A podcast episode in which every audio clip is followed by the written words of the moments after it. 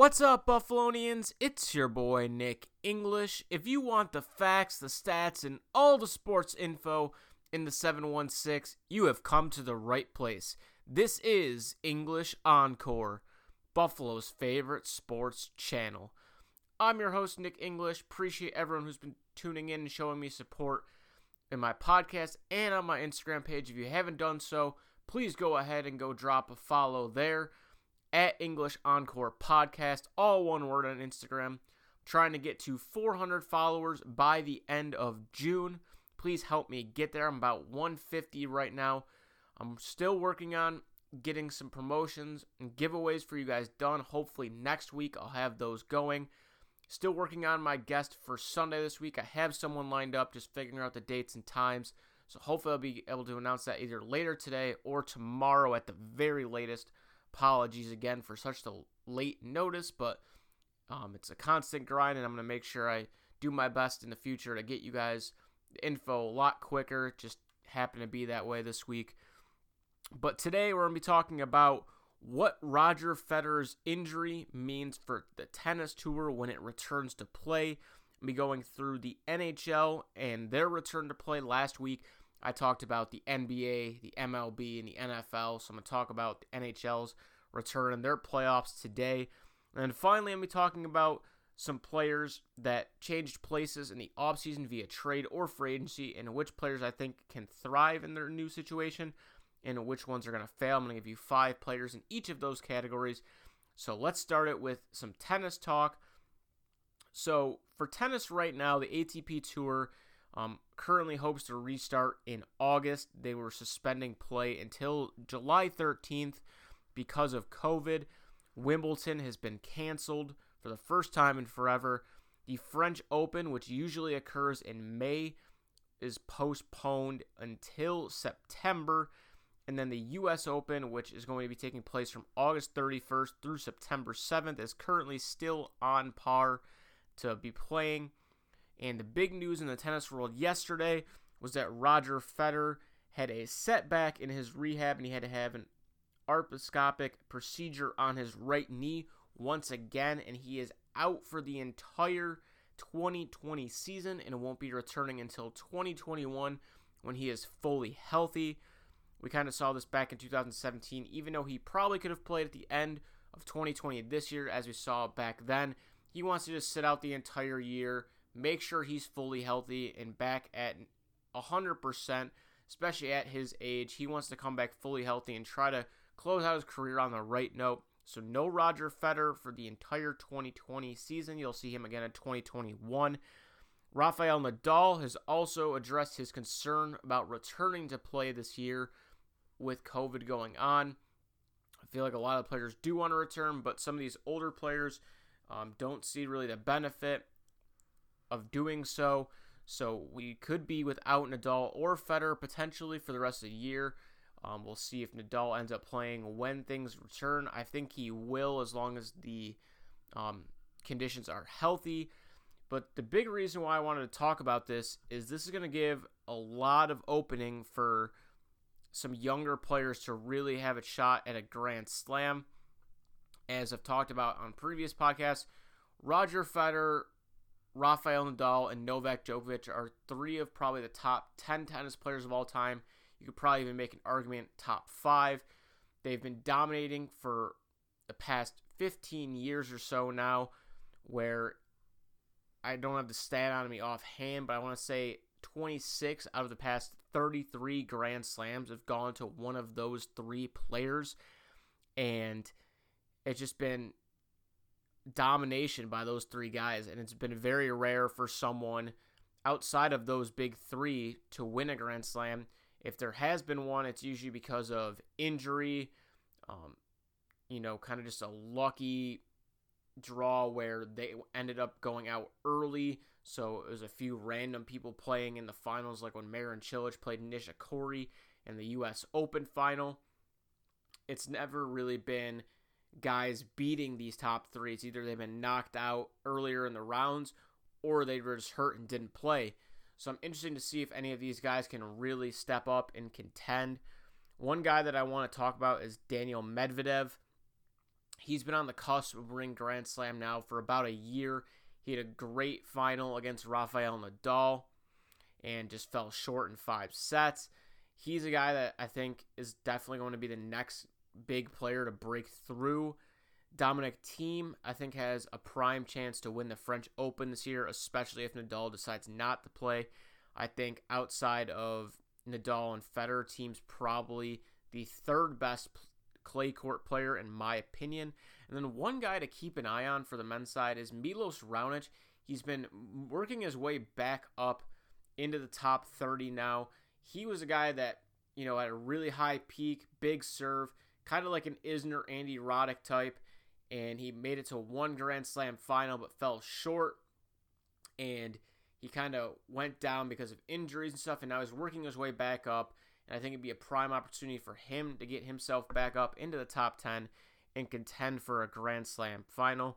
And then on the women's side, honestly, unlike the men's side, it's pretty much all about the Americans on the women's side. Not to discredit any other of the women's players that aren't American, but the young American women's tennis side is filled with great, great players. I believe the Americans have eight American girls in the top 50 already.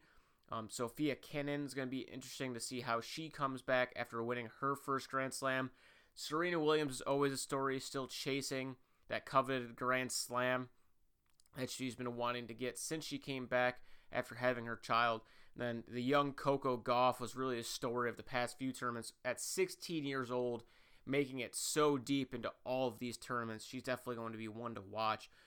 But with Federer going out for the season and Nadal potentially not playing, and some of these older players not really potentially playing because of COVID and potential health risk when it does return. Um, I think this is a great opportunity for tennis to see a lot of these younger players on the men and women's side and start to see some new faces. Not that we all don't love the Federers and Serena Williams of the world, but um, it's also cool to see a bunch of new players come up so that when those players are eventually gone, you have more players to root for. Um, so transitioning now into the NHL, the NHL announced this past week that Friday, July 10th, will be the start of training camps for 24 teams that are making the playoffs. If you haven't known already, the NHL is scheduled to start their playoffs hopefully sometime in late July, early August. And their playoff format is going to consist of 24 teams. The actual return date has not yet been scheduled. It's all based on COVID and the reopening of facilities and everything. So, how it's going to work is there's going to be a play in round, which is a best of five series for seeding. It's going to be best of seven series for the next four rounds. However, unlike in previous NHL playoffs, because of the unique circumstances, teams will now be reseeded after each round. So it's going to be very different in that you're not going to have, it's almost like you won't even have a bracket as far as these teams are going to be playing these teams, winner or loser. It's going to be reseeded no matter what for each round. So I definitely think it gives a little bit of an advantage to the upper tier teams, but at the same time, everyone has a great chance to go in and make a deep run for the teams that missed out. It's too bad for them. It'd be a prime opportunity to get some playoff experience for young guys. And I think it is kind of cool for the NHL, even though this is kind of unprecedented and some teams feel it's unfair based on who they might have to play, the reseeding, or whatever it may be. For the six to eight extra teams that are making the playoffs because of COVID, it's giving these players prime opportunity to play in playoff games that maybe they wouldn't have experienced for another year, two, or even five, depending on where your team's at. And I know a lot of people think that there's going to be an asterisk next to whoever wins the Stanley Cup, the Super Bowl, whatever it may be, based on if there's no fans, based on there's more teams than there should be, whatever the case may be. Um, I don't think it's, I look at it that way. I would look at it maybe from the perspective of if a team like, say, Montreal, Montreal only had, I want to say it was like a 2% chance of making the playoffs if it would have remained the normal eight teams per conference. If they go on it and win the Stanley Cup, it's kind of like, all right, a lot of people are probably going to look at it as an asterisk because They really had zero chance to win the Stanley Cup, but because of COVID, they have a chance, an opportunity, which you'd have to give kudos to them for making the run and going that far. But at the same time, I feel like a lot of teams would feel snubbed out of an opportunity um, of winning the cup if it was in a normal format where they know who they're going to have to potentially play in the next round. They have the home uh, ice advantage, have the fans there and whatnot. But as far as if a team like Tampa, Boston, or anything wins, I don't think there's going to be an asterisk next to it, regardless if there's fans or not. You still have to go out and compete and win four games out of a seven game series and still have to make things work in a unique circumstance, which I think adds an extra element of difficulty, in my opinion. So I think it's going to be very interesting about how that's going to go. I think it's a, also great because you're giving opportunity to a lot of players who are hurt that might be able to return. I look at Tampa and Steven Stamkos. You look at Carolina with the injuries they had to Dougie Hamilton and Slavin, and have them have a chance to return. Marc Andre Fleury was kind of banged up, and now he'll be able to be fully healthy. So it's definitely going to be really cool to see. I think fans are definitely just thriving to try to get some NHL hockey or just sports in general to watch. And I think it's going to be really cool. I'm really interested to see how it works. I want to see how they work in the announcers as far as, you know, soccer's done a great job of um, adding crowd noise to make it seem more live. You've had some soccer teams where you can They've had fans be able to put print out cardboards of themselves to place in the seats, which is really cool idea. Um, so kudos to soccer for doing that. And I think more teams might do that depending on what the circumstances are. You look around the United States in Florida and in Texas, if you look at their statements in general from their um, political leaders, you know, the people in Texas have already said they're going to allow 50% capacity for games. I believe Florida just came out and said they're going to allow 25% to start. And we're not, I feel like that's kind of how it's generally going to be with all the states. They might let some of these bigger states do that, and if it goes well, they might do that as well. Or maybe they have everyone start at 25% if it goes well and there aren't big COVID spikes, then I think they're going to add more people and eventually, hopefully, we'll get back to full stadiums and arenas by the end of this year or early next year which I think would be great. But I'm really excited for the NHL playoffs to return and the NBA. Hopefully, MLB will get their season going soon. And football looks like they're on par for right now to start on time. Um, as far as the NHL goes, as far as predictions, I think in a format like this, where it's kind of up in the air of seeding and who you're going to play, it's all about who's going to get hot. And based off of watching last year, a team like Carolina that's super deep defensively and has some goal scorers like Aho and Teravainen, I'd be scared to play them. Um, Boston's been very consistent all year, but the team I would pick is the Colorado Avalanche. They were my pick to win the Stanley Cup before all this happened. I just think they're the most consistent team in the NHL. They've gotten great goaltending from Grubauer. They're loaded up and down their lineup. Landeskog, MacKinnon, who's been playing an MVP level all year. Rantanen's going to be fully healthy again, hopefully. They got Cale Makar, one of the best young defensemen in the game, on their back end there. So I think they're the favorites, in my opinion, to win. Although you can never count out Tampa. I think Tampa's very motivated this year because of last year losing to Columbus, and I wouldn't be surprised at all if they ended up winning it, especially if they can get Stamkos back and get their players all healthy.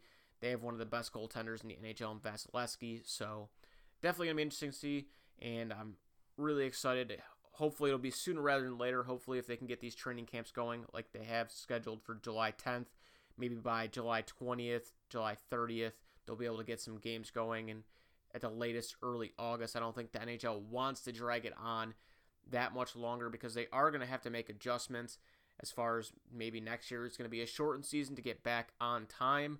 Or this might just be the new normal where the NHL, MLB, NFL, NBA all have to make new arrangements as far as their starting dates for their seasons just because of this going on.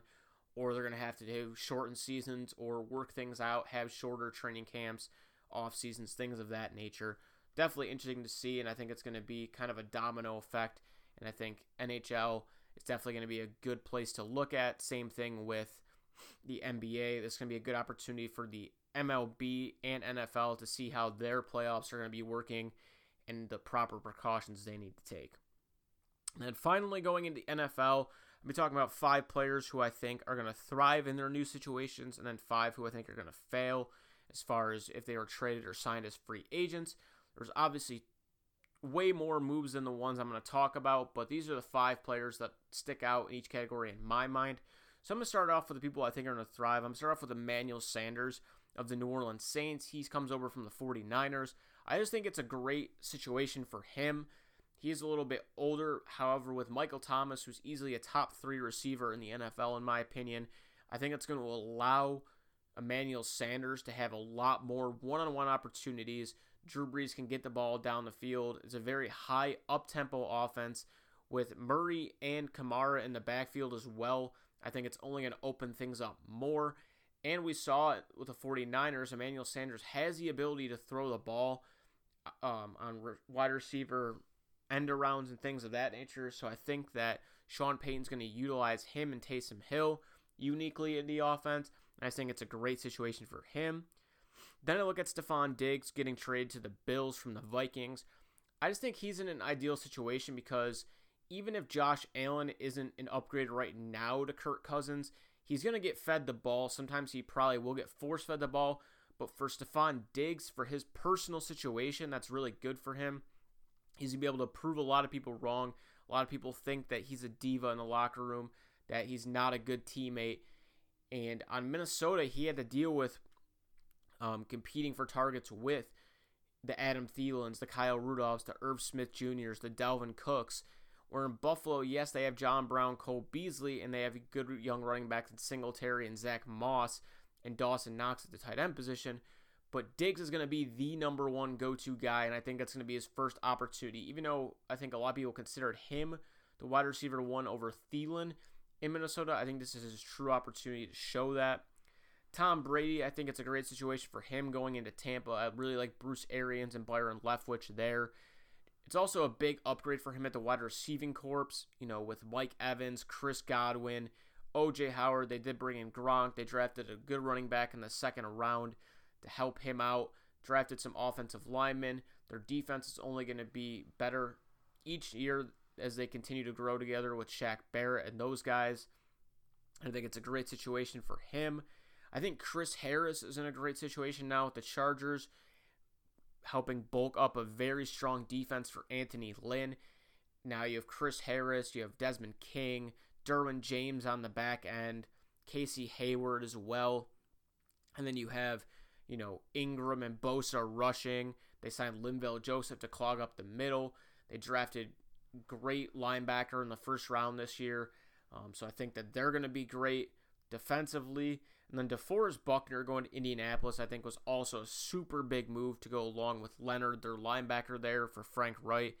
I think last year they kind of relied too much on their offense to put up huge numbers, and their defense was pretty good, but I think Buckner really adds what they needed to in a pass rush and a guy that can clog up the middle a little bit more and is versatile enough where he can move from the middle to the outside to rush the passer when needed.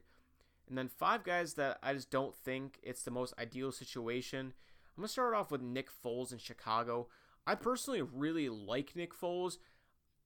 It's just he's bounced around so much, and every time he's gotten the opportunity to be the starter outside of Philadelphia, it just hasn't worked.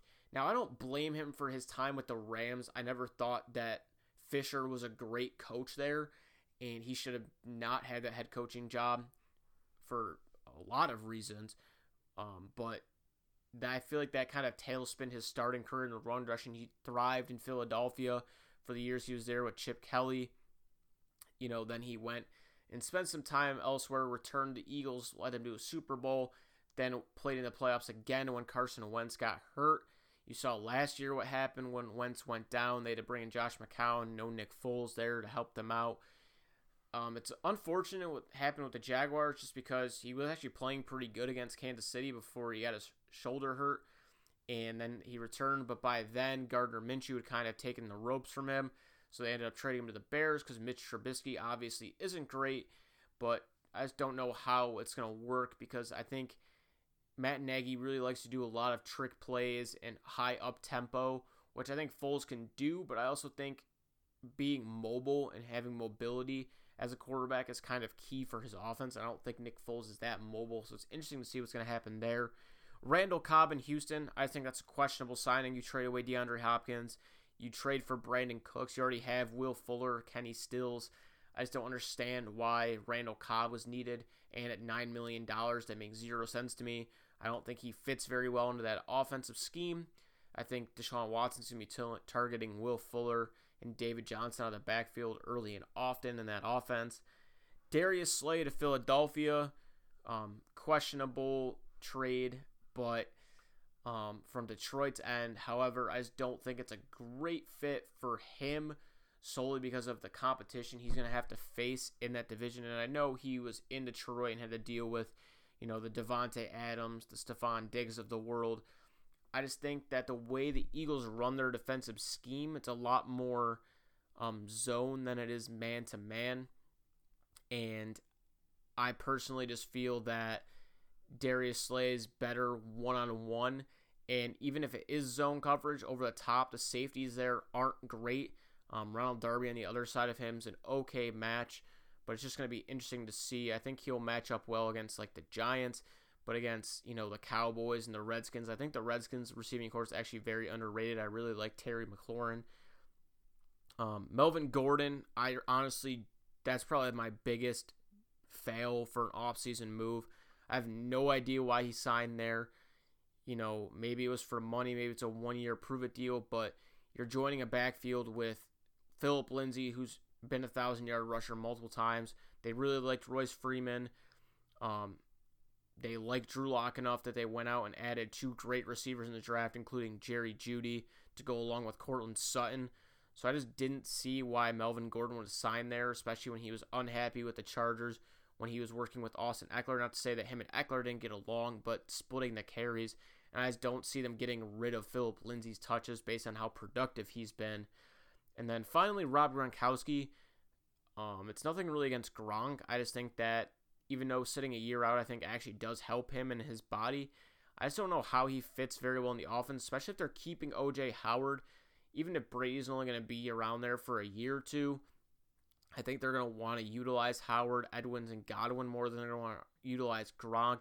Gronk's also just had an injury history that you can't overlook. And I think it's just going to be interesting to see if he can stay healthy.